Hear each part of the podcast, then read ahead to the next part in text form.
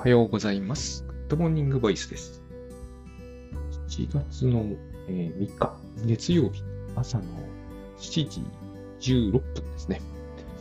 うん、あのー眠い。昨日ですね、書き上げ塾だったんですね。えー、倉田の慶三さんとやっている書き上げ塾なんですが、えっ、と、神保町でやるんですよ。で、神保町から、えー夜の、大体、昨日懇親会がもあって、夜終わって帰ってくると、まあ9時半は過ぎるわけですね。別になんてことはないんだけど、えっ、と、ここからですね、まあ、いろいろ奥さんの機嫌を取ったり、まあ、機嫌を取るってことはないんだけど、あの、まあ、話したり、えーお風呂入ったりしていると、なんだかんだやっぱり11時にはなりますよね。まあ、半ぐらいになる。で、で今朝起きるのが5時半だから、6時間賞味歩かないかなんですよ。昨日のようにちょっと暑いなという風になって、10分ぐらい、まあ、せいぜい僕は寝つきが非常にいいんで、布団に入れば即寝てしまうんで、10分、もう布団にいることは、起きてることは多分ないんですよね。だからまあ、賞味6時間といったところでしょう。まあでも、寝苦しいそうでないは若干はありますからね。どんなに寝つきが良くなる。あと私、あの、トイレが近い人間なんですよ。これは大橋悦夫さんが以前かなり笑ってたんですけど、実際そうなんですよね。だから夜中にも、まあ、2度は起きる。普通だとこれは頻尿ってされちゃうんだけど、頻尿なのかもしれないけど、加齢によるものとかじゃないんですよ、僕は。えっ、と、一生を通じてこうなんですよね、今までのところ。これはあの、別に治そうと全く思ってないんだけど、あの、グッドバイブスでも結局治ってないものの一つっていうか、治そうと思ってないからな。あの、昔ね、あの、ノーセカンドライフの立花さんがですね、えっ、と、水を飲むと体にいいという健康法をやった時、トイレに必ず夜中起きるようになって、これが非常に不愉快だから、あの、寝る前はやめたみたいに書いてたんですけど、え、1回しか起きないならいいじゃんって僕な、僕は2回絶対起きるんで、あの、1回なら全然いいじゃないかって思ったというのを今、ふと思い出したんですけどね。あの、2回は起きるんですよね。2回目はもう本当明け方なんですけど、多分2回目は温度が下がってくると、僕はこの辺が体がすごい単純な反応を示すんですけど、体が適面に温度が下がってくると相対的なんだと思うんですよね。温度が下がると発汗しなくなるんですよね、きっとね。っていうか、これは起きててもそうなんですぐわかるんですよ。あの、暑くなると簡単に汗かくんですが、多い方じゃないと思うんですけどね。えっ、と、こう、相対的に温度が下がる気味になると、汗ピタッと止まっちゃうんですよ。でもこれでトイレに行っちゃうんだろうなっていう感じがするんですよね。それぐらい人間寝てる間汗かいてるんで、僕は発汗がそもそも少ないんですよね。皮膚に疾患があったっていうのはそういうことと、おそらく無関係じゃないんだろうなという気はします。とにかく頻尿なんですね。で、えーそれはまあどうでもよいんですが、あのー、6時間で、まあまあ眠いわけですね。僕は本当は、えー8時間弱寝たい。8時間超えて寝る必要はないんですが、7時間45分ぐらい寝ると一番調子が出るぐらいの人間なんで、6時間ジャストっていうと、2時間近く足りてないんで、これはね、あの、厳しいわけですね。で、それはお前東京の近くに住めばいいだろうと、そういうことなんですけど、ここがトレードオフなんですよね、結局。まず東京の近くじゃ、僕はこの家の半分ぐらいの大きさの家しか多分買えないし、えーまあまあ、今、子供も気に入ってますしね。えー子供はいいんですよ、ある意味。東京じゃないからね、行ってる先の学校が。えー同じ神奈川県で、まあなんだかんだ50分で着いちゃうから、50分なら致し方ないよね、というところなんですが、僕は東京に出るとなるとやっぱ2時間を見ないとダメなんですよね。電車だけならば1時間半で大概のところに行けるんで、まあ、どうしようもないほど遠くはないけれど、ドアドアで考えれば、まあまあ2時間と考える必要があって、2時間ってのはなかなかなもんなんですよね。向こう5時に出ても、ここに来た時にはもう7時になってるわけで、向こう7時に出れば、ここに来た時9時になってるんで、まあまあ、それは、えっ、と、昔の会社員のことを考えれば、えっ、と、それほど深刻な状態ではないんですけれども、奥さんなんかにもこう、えー時々何、何してんのみたいなことを言われることは昔、今はほとんどないですけど、最初はあったんですよ。だから賞味2時間っていうのがどういうことなのかをじ人は実感しにくいんですよね。例えば、えっ、と、1時に打ち合わせがありますってことがあるとするじゃないですか。編集さんと。最近、もうめっきりないですけどね。で、編集さんと1時に打ち合わせをするという話になると、えっ、と、ここ10時半に出る必要がやっぱあるんですよね。1時ジャストになっちゃうじゃないですか。11時に出ると。えっ、と、そうすると何があるか分かったもんじゃないんで、やっぱ10時半には出たいと。家10時半に出て、向こうで1時間半打ち合わせをすると、1時半だったら、まあ、2時半ですよね。2時半から2時間経つと4時半ですよね。えっ、と、10時半に出たのに、帰ってきたらもう5時前とかっていう話をするとですね、東京で何をするんだみたいなことを聞かれるんだけど、いや、打ち合わせ以外のことは何もしませんみたいな、そういう答えになるんですよ。ね、せっかく東京行ったんだからパン買ってこいとかいう話になると、パンを買うのをここに加えると30分は絶対追加されるから、家帰ってくるの5時なんですよね。で、もうちょっと早く帰ってこれないかって話になるんですが、もうちょっと早く帰るためには、え打ち合わせの時間をもう1時間以内に切り上げるとかね、そういう、あるいはパン買わないとかね、そういうことに、ある意味その早く帰ってきてほしいな。パンが早く食べたいからだから、あの、その1時半に出たんなら3時ぐらいにパン買ってこれるだろうぐらいに思うのかもしれないけど、そうはいかないわけですよね。これはやっぱり東京近郊とあのほほぼ遠郊に住んでる人間の違いかなというふうに、えー今日なんかちょっと眠い中喋っていると思いますね。はい。あのだからこう、まあ、引っ越せと言われてもちょっと困るんで、引っ越すのはもう無理だろうな、みたいに思ってはおりますが、まあそんなにね、かき上げ塾月に1回、他、せいぜい東京に1回なんで、えっ、と、これで十分だろうというのが私の中にはあったりします。うん。まあ、そんな感じですね。えっ、と、お知らせなんですが、7月17日月曜日、ちょうど14日後の月曜日に、えー倉園慶三さんとの、えーリアルなぶっちゃけ相談ということで、まあ前、以前、YouTube でやっていたぶっちゃけ相談を、えーリアルな場で、え上板橋で開催するといった内容です。まあ、これはぜひ来ていただいて、なんか相談事を持ち込んでいただければ盛り上がるんではないかと思っておりますんで、えっ、と、1時からかな ?1 時から、海の日ですね。海の日の1時から、えー板橋の方やります。えー池袋から多分10分ぐらい、10分かかんないぐらいだと思うので、まあ、あの、うちからは結構かかりますが、えっ、と、皆さんのお宅からは、えっ、と、多分そんな遠くないので、よろしければ、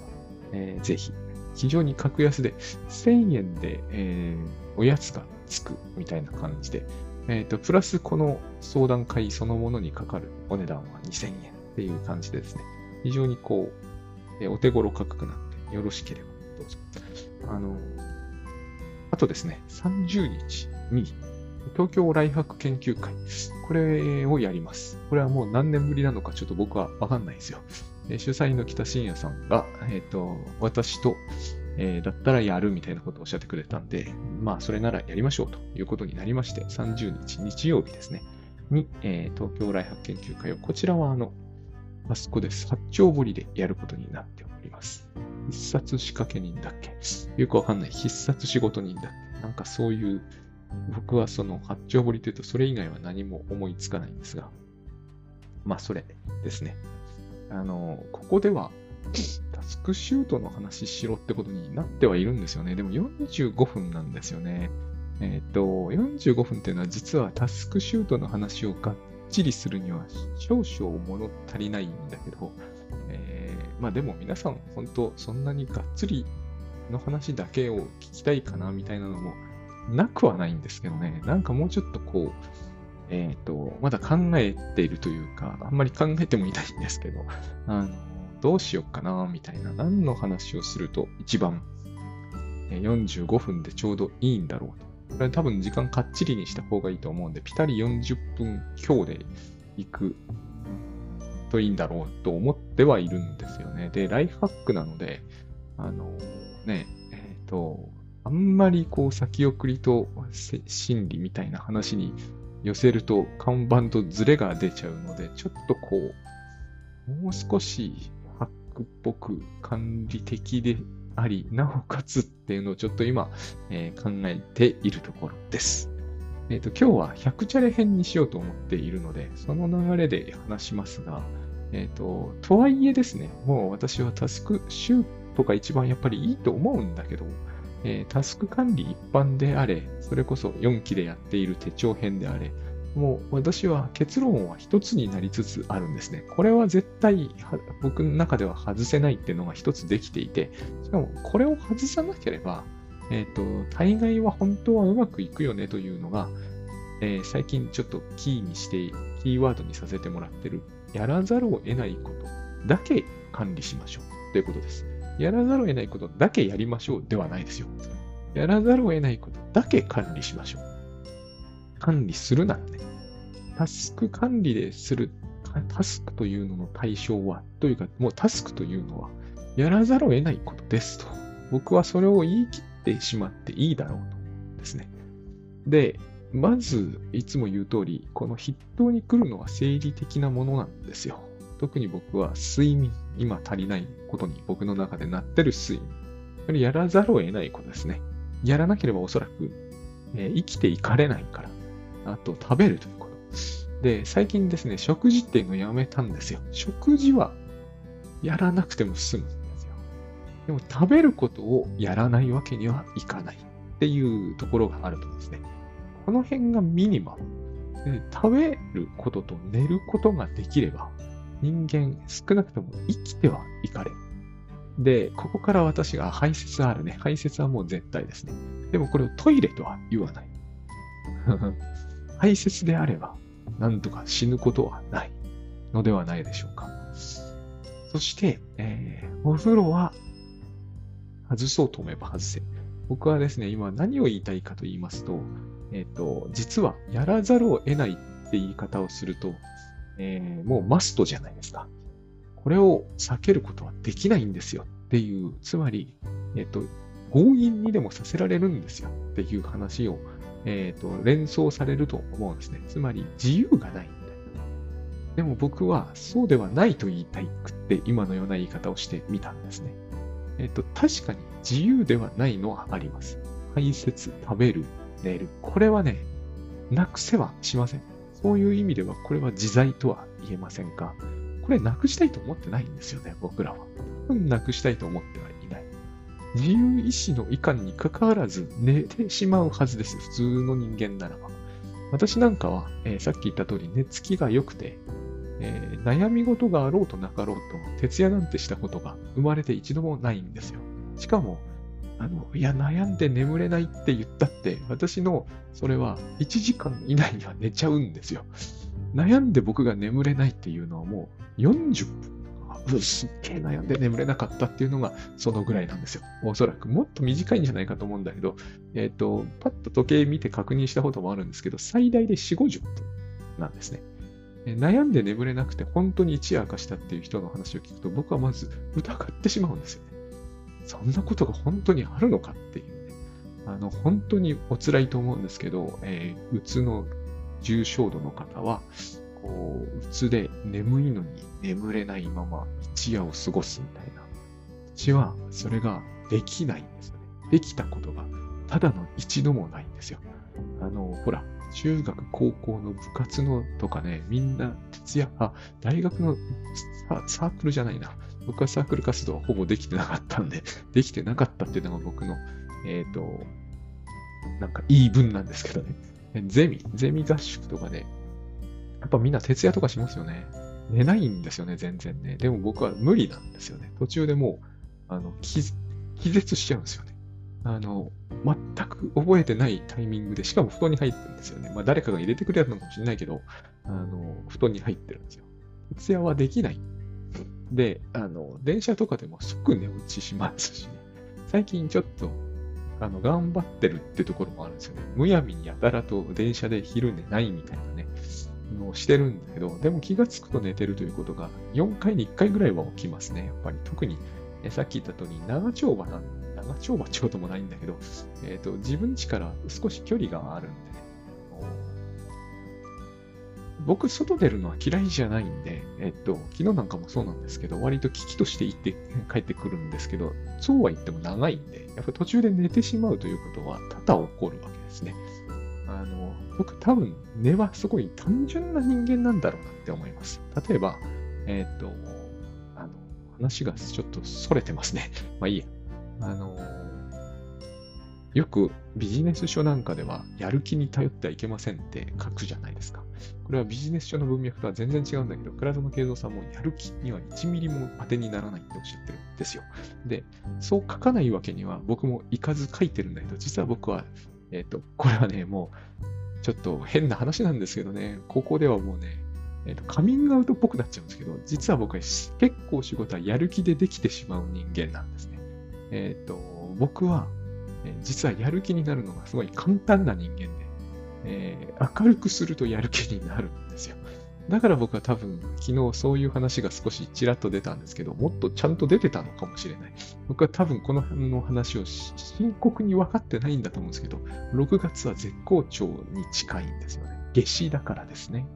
明るい時間が長いということは、私は簡単にやる気になれるんですね。あの、冬はだからもうちょっと絶望的な気分。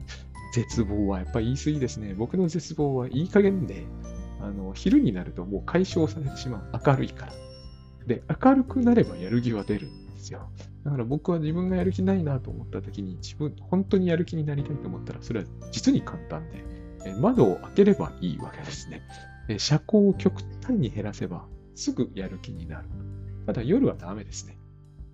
もう夜になるとてきめんにやる気が落ちます。あの日が沈んでからの、えーと、やる気のなさはひどいものなんですよ。でもこう、こういうのって結局社会適応はいいんですよね。世の中の人のなんとなく期待している通りに動けるので。だから私、あの、結構長く寝る方で、えっ、ー、と、単眠全然できないわけですよ。そこはあんまりこの今の時代の社会適応は良くないんですけど、6時間とかでこんなにフラフラしてんのはふざけんなって話になりかねないんですが、あの、でも、えー、朝活とかは苦手では結局ないわけですよ。朝はつ朝が強くはないんだけど、えっ、ー、と、明るければすぐ調子が出てくるんで、そういう意味ではね、あの、やる気というのは実は僕にとっては、えーと、相性の悪いものではないんです。えっ、ー、と、やる気に頼りましょうとはビジネス書では絶対書けないから、え、ー、と、ここがカミングアウトなんですけどね、やる気に頼ろうというのは良くないとは思うんですよ。えっ、ー、と、なんちゅうんですかね。えっ、ー、と、自分はやる気で結構やれちゃうんだけど、やる気以外のものを動員するべく努力しているってことになっちゃうんですよ。ある意味では。で、僕は、えー、実はやる気と仕組み化はどっこいどっこいで、まあ、仕組み化でやれることもありますが、えっ、ー、と、僕なんかだったらやる気の方がよっぽど簡単なんですよ。仕組みとかすごい手間かかるんで。えっ、ー、と、よくほらあるじゃないですか。なんかね、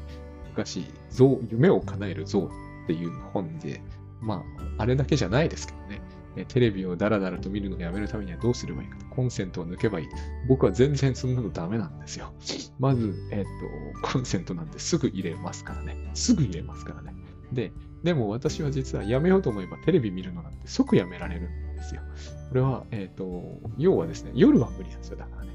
えっ、ー、と、昼だったらもうちょっと明るくして、あの、タスクにこう仕事って書けば仕事するんですよね。そういう人間としてはですね、あの、仕組み化とか工夫ってのは、えっ、ー、と、頼りにならねえなっていう感じがすごくするんですよね。手間かかるし。やる気だったら1秒もかからず出せるのに、ここが多分他の人と意見が合ってないという感じがするんですよ。どうも、きっと。まあいいや、えー、話がそれすぎていて20分になるので戻しますが、えっ、ー、と、やらざるを得ないことね。そう。やらざるを得ないことというのは、さっき言った通り相当絞り込んでいくとありますが、実は非常に少ないんですね。でも、やらざるを得ないことのリストを作れば、かなりの量に上るはず。これはどういうことかというと、僕らはやらざるを得ないことを自由に選択してるんですよ。あのですね、これが多分全然、えー、納得されてもいないと思いますし、先日こうたっぷり喋ったんですけど、まあタスクシュート文脈でね、喋ったんですが、これは GTD だろうと何だろうと実は変わらないんですね。ただ、最近私に、えーと言わせればなんですが、何がタスク管理の中でタスクシュートというものがですね、その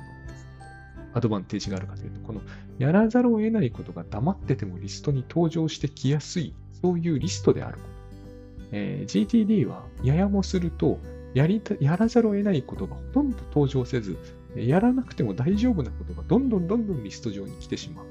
たったこれだけの違いが、えーと、実行確率を大きく変えてしまう可能性はあります。何しろ、やらざるを得ないことはやりますから。次の問題は、多くの方がやらざるを得ないことを自由選択の結果だとは見なしていないってことなんですよ。自分が自由にやらざるを得ないことを選べてないと思ってるから、やらざるを得ないことしかできてないんですっていう訴えがタスクシュートに対して出ちゃうんですよ。やらざるを得ないことはやってます。確かにやってますか。それは、だってやらざるを得ないんだからやりますよね。でも私はダメ人間だから、やらざるを得ないことしかできてないんですって、こういう訴えが来てしまうんですよ。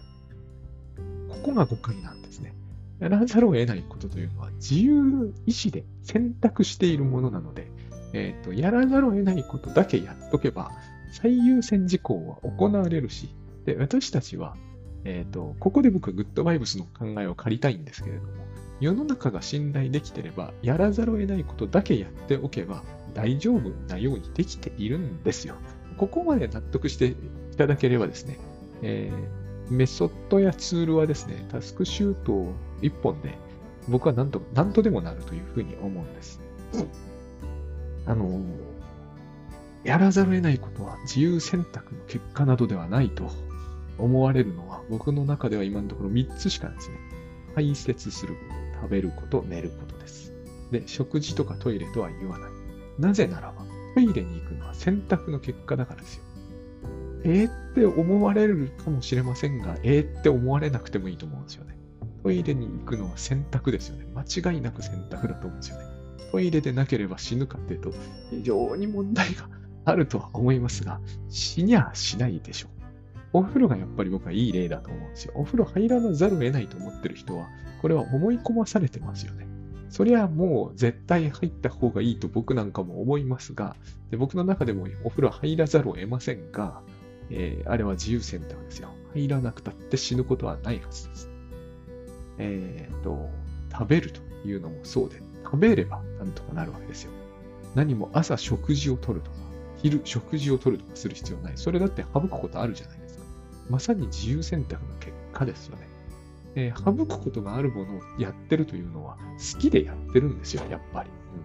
うんえー、それが好きでやれるというのは幸せなことだと思いますが、えー、好きでやってることは確実だと思うんですね。嫌だったらやらなくてもいいはずです。えー、本当にお腹が空いてどうしようもなくなるまで省けるんだったら、食事は相当回省けると僕は思います。多分これは確実だと思うんですね。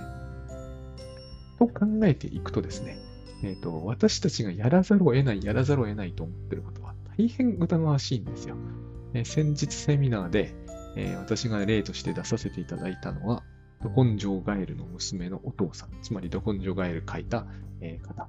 あの漫画家さんは、えっ、と、あの、あの、散々パラ家族に迷惑をかけて、えー、娘の財布から金を引きずり出してまで、そして財布は駅前のゴミ箱に捨ててしまうという、とんでもないことをしていて、そういう風になって家族が崩壊しかけたのを何とか立て直したその後ですら、えっ、ー、と、やっぱり週に5回麻雀にしてたわけですよ。そして彼はそれ、それだけは手帳に書いていて、月火水木金ってね、書いてるわけですよ。タスク管理してるわけですよ。そしてそれは全部、雀荘、雀荘、雀荘、雀荘、雀荘ですよ。筋金入りってのはこういうことを言うんだなと思ったんですが、え、彼にとってはやっぱり、えー、雀荘に行くというのはやらざるを得ないことなんですよ。これを聞いて変だと感じる人は、え、健全だとは思いますが、えーと、やら自分のやらざるを得ないことが自由意志の結果だということが、えー、よく意識されてないんだと思うんですね。えっ、ー、と、雀荘に行くのは自由意志の結果だけど、私が仕事をするのはやらざるを得ないんだっておかしい話なんですよ。彼ぐらいの人にとっての雀荘は、やらざるを得ないことなんです。えっと、行かないと死んじゃうぐらいに思ってると思うんですよ。死なないですけどね、行かなくても。行って死にそうにむしろなったんだけど、えっ、と、でもやっぱり彼は行かなきゃ死ぬぐらいに思っていらっしゃるわけですよ。そうやって無理に無理を重ねて生き生き続けた結果、彼は、えっ、と、ばったり倒れてしまうんですね。無理して雀荘毎日毎日年取ってんのに言ってるから、やっぱりこう体には応えるわけですよね。僕にはそれはどういうことなのかよくわかんないですけどね、雀荘に毎日行ってたから脳梗塞になるとかいうのは、えっ、ー、と、不思議な話だなと思うんだけども、やっぱ命がけで行っちゃってるわけですよ。だから行かざるを得ないんですよ。間違いなくね。で、私たちだってそうなんですよ。えー、私は例えば、えー、編集さんとさっき言いましたけど、最近ないけど、えー、品川で待ち合わせですって言ったら、一度もそれをすっぽかしたことないですよ。多分、時間に遅れたということすら、えっ、ー、と、10分単位ではなく、数分単位で、えっ、ー、と、打ち合わせに100回行ったことがあるとしてもっと言ってると思うけど、2回あったかないかなと思う。もっとあるな。300回行って1回だと思う。これが僕の中でのやらざるを得ないことなんですよ。じゃあそれやんないと死ぬのかというと、そんなことはないですよ。やんないと直ちに路頭に迷うかというと、それすらないですよ。つまり、えっ、ー、と、すっぽかしてしまったとしても、なんとかなりますよね。やらざるを得ないという表現とは、違ってますよね。現実としては。やらざるを得ないというのは、ただの思い込みに近いですよ。私の、えっ、ー、と、ど根性ガエルの人が、雀荘に行かざるを得ないというのと、ほぼ同じレベルか、それよりは弱いレベルで、私は、えっ、ー、と、編集さんとの打ち合わせに行かざるを得ないんですよ。それは自由な、自由な行動なんだけれども、徹底的に、こう、必,、えーと、必須の行動として、えっ、ー、と、定められている。だから、運命みたいな感じ。運命じゃないんだけど、定めみたいな感じがそこにはあるわけ。こういう行動は取りやすい。非常に取りやすいです。えっ、ー、と、さっきだから言ったんですよ。えっ、ー、と、本当はトイレでなくてもできます。できます。絶対できる。しかしトイレに行ってやる方がはるかに楽だと思う。これが、えっ、ー、と、やらざるを得ない自由なんですね。そうやるのには何にもおかしい、そう、そうやらないのはむしろあまりにもおかしいから、そうやるしかないとその人が思い込んでいる行動。これだけを管理しておけばいいわけですね。これだけ管理しておけば、えっ、ー、と、必ず多分、えー、なんとかなる。生きていくのに大変な思いはせずに済むし、えっ、ー、と、これを省くと、えっ、ー、と、結構大変な思いをします。えっ、ー、と、例えばですね、食事というのをことごとく省き、ひたすら食べるになってしまうと、えっ、と、人生苦労します。おそらくね。これを社会適応っていうふうに人は言うんでしょう。もうちょっと言うと文化的な長寿画みたいな方が僕は言葉としては好きなんだけど、まあどっちだって全く同じことです。つまり、ルールとまでは言えないんだけども、そうやっておくと周りと調和しやすいよねという行動があるってことですよ。えっ、ー、と、ここに反発するって考え方ありますよ。あの、なんかこう、ヌンチャクとか持ったり、古いかなあの、して、えっ、ー、と、夜になってから動き出して、爆音の立つバイクに乗って、えー、走り出すみたいな、ありますよね。もちろんね。これが気に入らない。この文化的長寿画というやつは、とにかく理由はないが気に入らない。それの言ってくることにならない。ことごとく反して生きてやるっていう生き方あるし、でもやっぱ苦労して見えましたよ、私の目にはね。あれは大変だろうなと。楽じゃないな、絶対にっていう感じはします。で、えっと、だからといって、あの文化的長寿画のいい言いなりになって、いい楽々とやるのが一番いいんですというつもりも別にないです。だから、これは管理の対象なんですよ。ある意味では。うん。あの、そうやっておけば調和しやすいし、え、ー、と、本人にとっても無理がない範囲で、これをまず、これだけは管理すると。他のことやるのはいいんですよ。ただ他のことは何も管理の対象にしなくてもいいんじゃないかってことですね。このやらざるを得ないことだけ管理しておけばいい対象の中に、マラソンとかを、マラソンがやらざるを得ないことなら別ですよ。でも、ここで、えっと、検討してみてほしいんですよ。どうしてそれをやらざるを得ないことだと思い込んでるんだろうかってのを考えてほしいんですよ。だから、えー、食事というのだっていざとなれば省けるんだぞ、だよってことを僕はここで喋ったわけですね。百チャレ編ですからね、こちらは。えっ、ー、と、タスク管理の上で、そこに乗ってなければそれはいけないんでしょうか？ということ。お風呂とかですね。いけないと言うんであれば、そこに乗っけとけばいいんですが、えっ、と、それは別に私本当はやらざるを得ないと思ってないな。例えばそれこそ朝活とかですね。あるいは筋トレとか、やらざるを得ないのかと。えっ、と、それをやらないと私の職業上の差し障りがあるのかと、それをやらないと、えっ、と、社会との適合においておかしなことになるのかとか、フィットネスジムに行かないとみんなから白い目で見られるのかとか、そういうことをいちいち考えてみてほしいんですね。そうすると、えっ、と、自分のやらざるを得ないことというのは実は相当少ないんじゃないかということが見えてきて、えっ、と、時間の余裕がというのは圧倒的に出てくるはずなんですよ。そのできた余裕はやらざるを得ないことに目いっぱい使っても構わないんです。家族サービスとか、えっ、と、睡眠とか、やらざるを得ないことにたっぷり時間を投入していいはずなんです。そうするとですね、えっ、と、だいぶ光景が変わってくると思うんです。えー少なくとも、うん、やらざるを得ないことが面倒でずっと先送りにするなんてことは起こらないはずだから、えー先送り問題というものは、おおむね消失してしまうんではないかなってのが、まあ、一つ期待できるところではありますよね。で、えっ、と、最後にですね、一番私がこのやらざるを得ないこと、まあ、だけを管理しましょうというのは、えーやらざるを得ないこと以外のことをやっちゃダメですって話ではないです。管理の対象から外すだけで、えっ、と、記録の対象にしても別に構わないです。とにかくこれを事前に書いておくっていうのを、えっ、と、やめればいいと思うんですよね。時間がないという人は特に。で、えっ、と、これだけやってては不安だっていう気持ちが必ず出てくると思います。理由は様々ありますが、やらざるを得ないことだけはやりますけど、それだけやるんじゃダメなんじゃないでしょうか。という話ね。えっ、と、一つは私はそれを別にやっていいと思うんですよ。管理の対象から外せばいいと思うんですよ。で、えっ、と、管理の対象から外すのすら不安だって方はですね、ちょっと考えてみてほしいと思うんですよね。やらざるを得ないわけでもない。えっ、と、書いてなければやりもしない。どうしてそれをやらない可能性についてそんなに不安になってしまうのか。例えば、私が今、えー例としてあげるのはそうですね。えっ、と、資格試験の勉強とかにしましょう。資格試験の勉強をタスクシュートに書いておかないと不安になるから書くと。しかしやらないんだけどどうしたらいいでしょうってうこの質問の内容は、つまり今の僕の文脈から言うと、資格試験の勉強、あなたにとってはやなやらなければ死ぬとか、やらなければ大変困ったことになるというものではない、一つに。二つには、えっ、と、それを書いておかないとやらなくなってしまうようなものである。そしてあなたはしかも時間がなくて忙しいと知っている。なのにもかかわらず、それを、えっ、と、管理の対象にしておくと安心するというのは、えっ、と、どういう意味なんだろうって、やっぱり考えてみた方がいいと思うんですね。このように。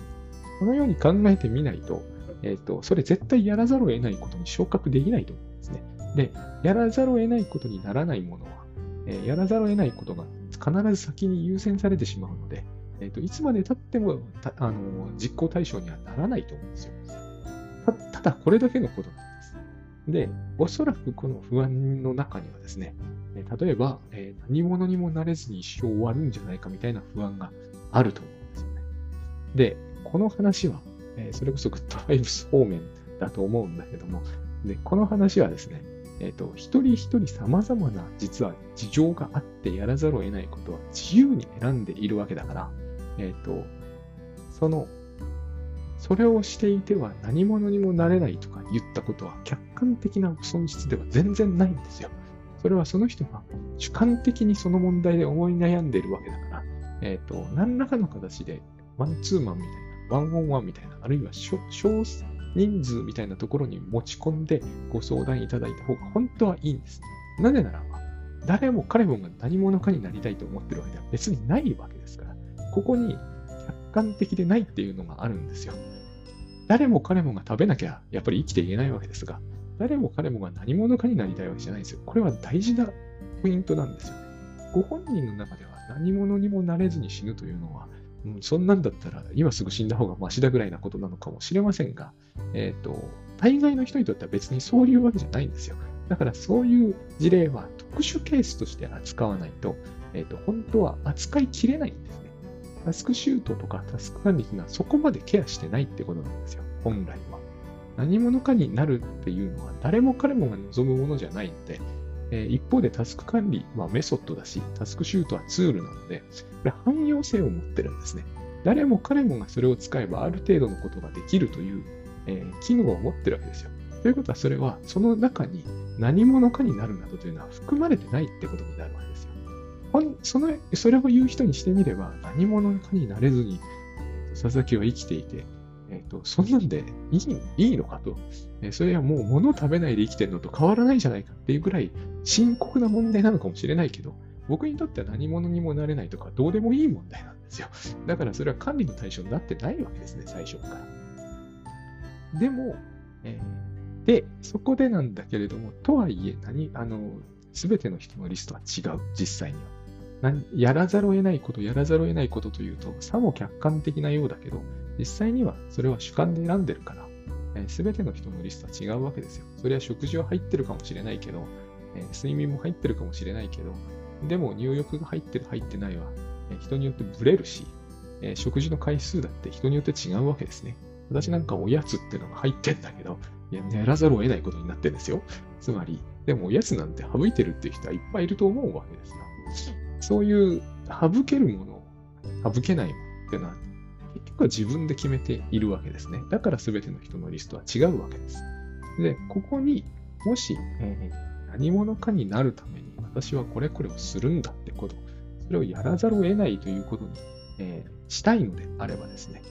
それを、えーと自分はどうして必然的な選択として、必然的な自分の選択ですよ。